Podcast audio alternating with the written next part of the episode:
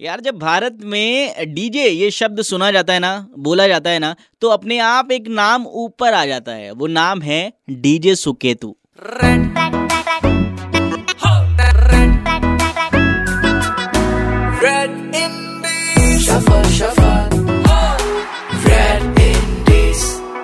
Shuffle, लोगों को अपनी बीट्स पे इतना नचाया इन्होंने कि भाई साहब अब लोगों की हार्ट बीट बन चुके हैं। सुपर हिट्स 93.5 रेड एफएम पर आपके साथ यहाँ पर है कानपुर शहर से आरजे मुहक और मेरे साथ इस वक्त है डीजे सुकेतु और ये है रेड एफएम पॉडकास्ट और इनका एक नया गाना आया है। डीजे सुकेतु का नाम है सोनिए जिसे गाया है नीरज श्रीधर सर ने। मैं ज़्यादा टाइम नहीं लूँगा। इंट्रोडक्शन ये खुद अपना देंगे। हाय मैं हूँ डीजे सुकेतु और आप सुन रहे हैं Red Indie Shuffle Red FM पर आरजे मोहक के साथ। यस तो कैसे हैं सुकेतु आप? बस एकदम ठीक ठाक आप बताइए। मैं भी एकदम बढ़िया हूँ और सबसे पहले तो ये जो हमारा शो है रेड इंडी शफल इसके बारे में आप क्या कहना चाहेंगे? पहले भी कहा था जब मैंने मेरा पहला ट्रैक रिलीज़ किया था ओरिजिनल पे था जिस जो गाना रेड एफएम पे फीचर भी हुआ था और यही शो पे फीचर हुआ था। I think it's one of the best initiatives ever मतलब मैं एक्चुअली वो 90s का जमाना मिस करता हूँ जहाँ पे अदनान सामी कुणाल गांजावाला हाय शान हाँ। एंड शान एंड सागरिका श्वेता शेट्टी उन्होंने क्या क्या गाने रिलीज़ किए थे और वो कितने अच्छे गाने थे और वो टाइम भी कैसा था कि आपको बॉलीवुड कनेक्टेड ही नहीं होना चाहिए। आप आपके खुद के गाने खुद के गाने भी कर सकते हो as an independent independent artist आप फीचर हो सकते हो।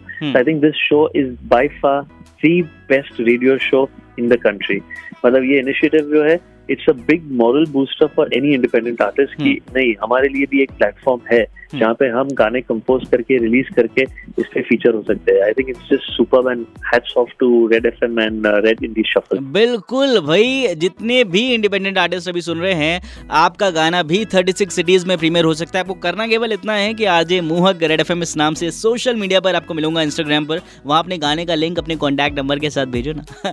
खैर सर अगर आपकी बात की जाए तो शुरुआत कैसे हुई आपकी? कैसे शुरू हुई? एक्चुअली मैं कुछ ना कुछ म्यूज़िक में करना चाहता था और मैंने इनफैक्ट तबला भी सीखा है करीब चार साल जब मैं बारह तेरह चौदह साल का था। अच्छा। और आ, मुझे एक्चुअली म्यूज़िक में एंट्रेंस चाहिए थी as a tabla player hmm. मैंने शोज़ भी किए लाइव शोज़ आर्टिस्ट के साथ।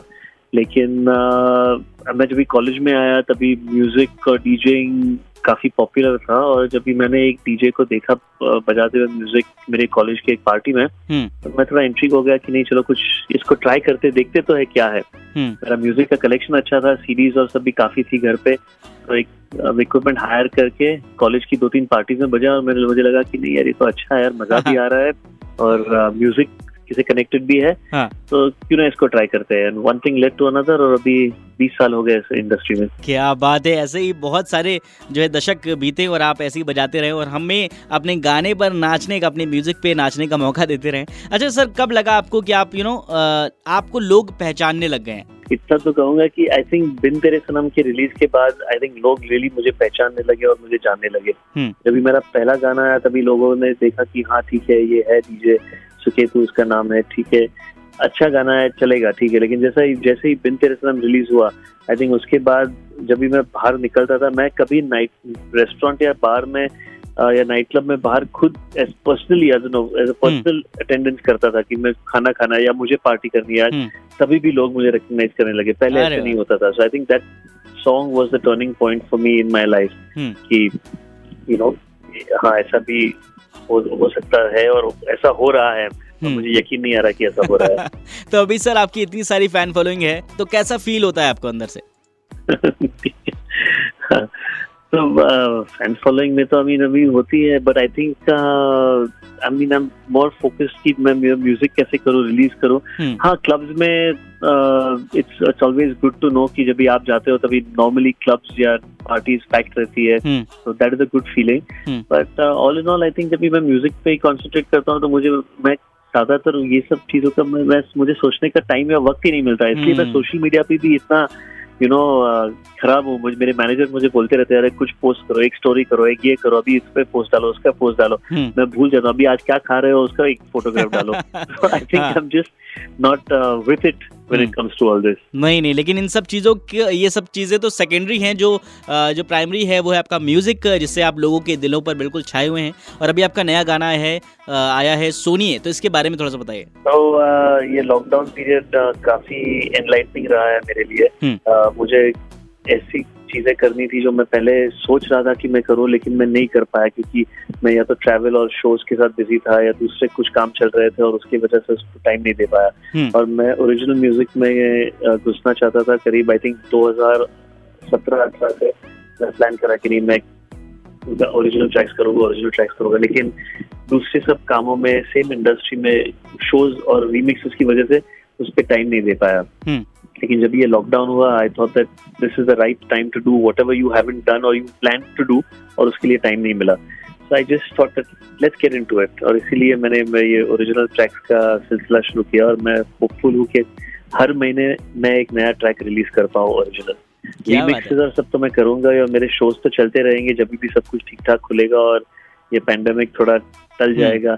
लेकिन remake original is something which I want to keep at it ये तो है ओरिजिनल की तो सर बात ही अलग होती है। आपने सर इसमें जो है आपने फीचर किया अपने गाने में नीरज श्रीधर सर को।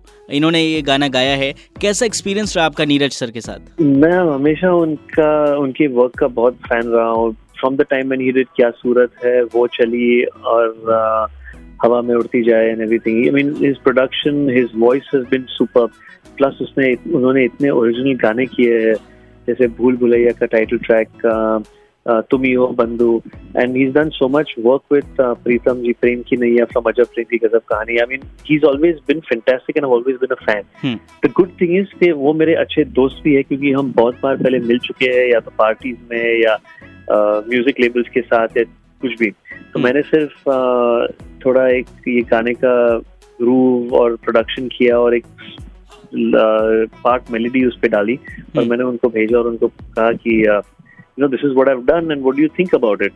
तो मुझे ये पता भी नहीं था कि उनके लेवल के म्यूजिशियन मुझे वापस फ़ोन करके बोलेंगे कि मैं इस पे गाऊँगा और मैं इसकी कॉम्पोजिशन को थोड़ा चेंज कर रहा हूँ हम्म। तो ये साथ में गाना करते हैं fantastic it's super hmm. And it was just excellent जब मतलब उसने मुझे वो थोड़ी मेलोडी चेंजेस और कीज चेंज करके भेजा हम्म। मैंने गाना सुना और वैसे कि yes this is this perfect and this is why you are Neeraj Shridhar तो उनके साथ एक्सपीरियंस बहुत ही अच्छा था। हम्म। इनफैक्ट हम लोगों ने हम लोगों ने उसके बाद तीन और गाने अ, साथ में प्रोड्यूस किए हैं। अरे और अ, वो भी रिलीज़ होंगे एक के बाद एक। अरे क्या बात है। और सारे ही गाने हमारे शो पर ही प्रीमियर होंगे।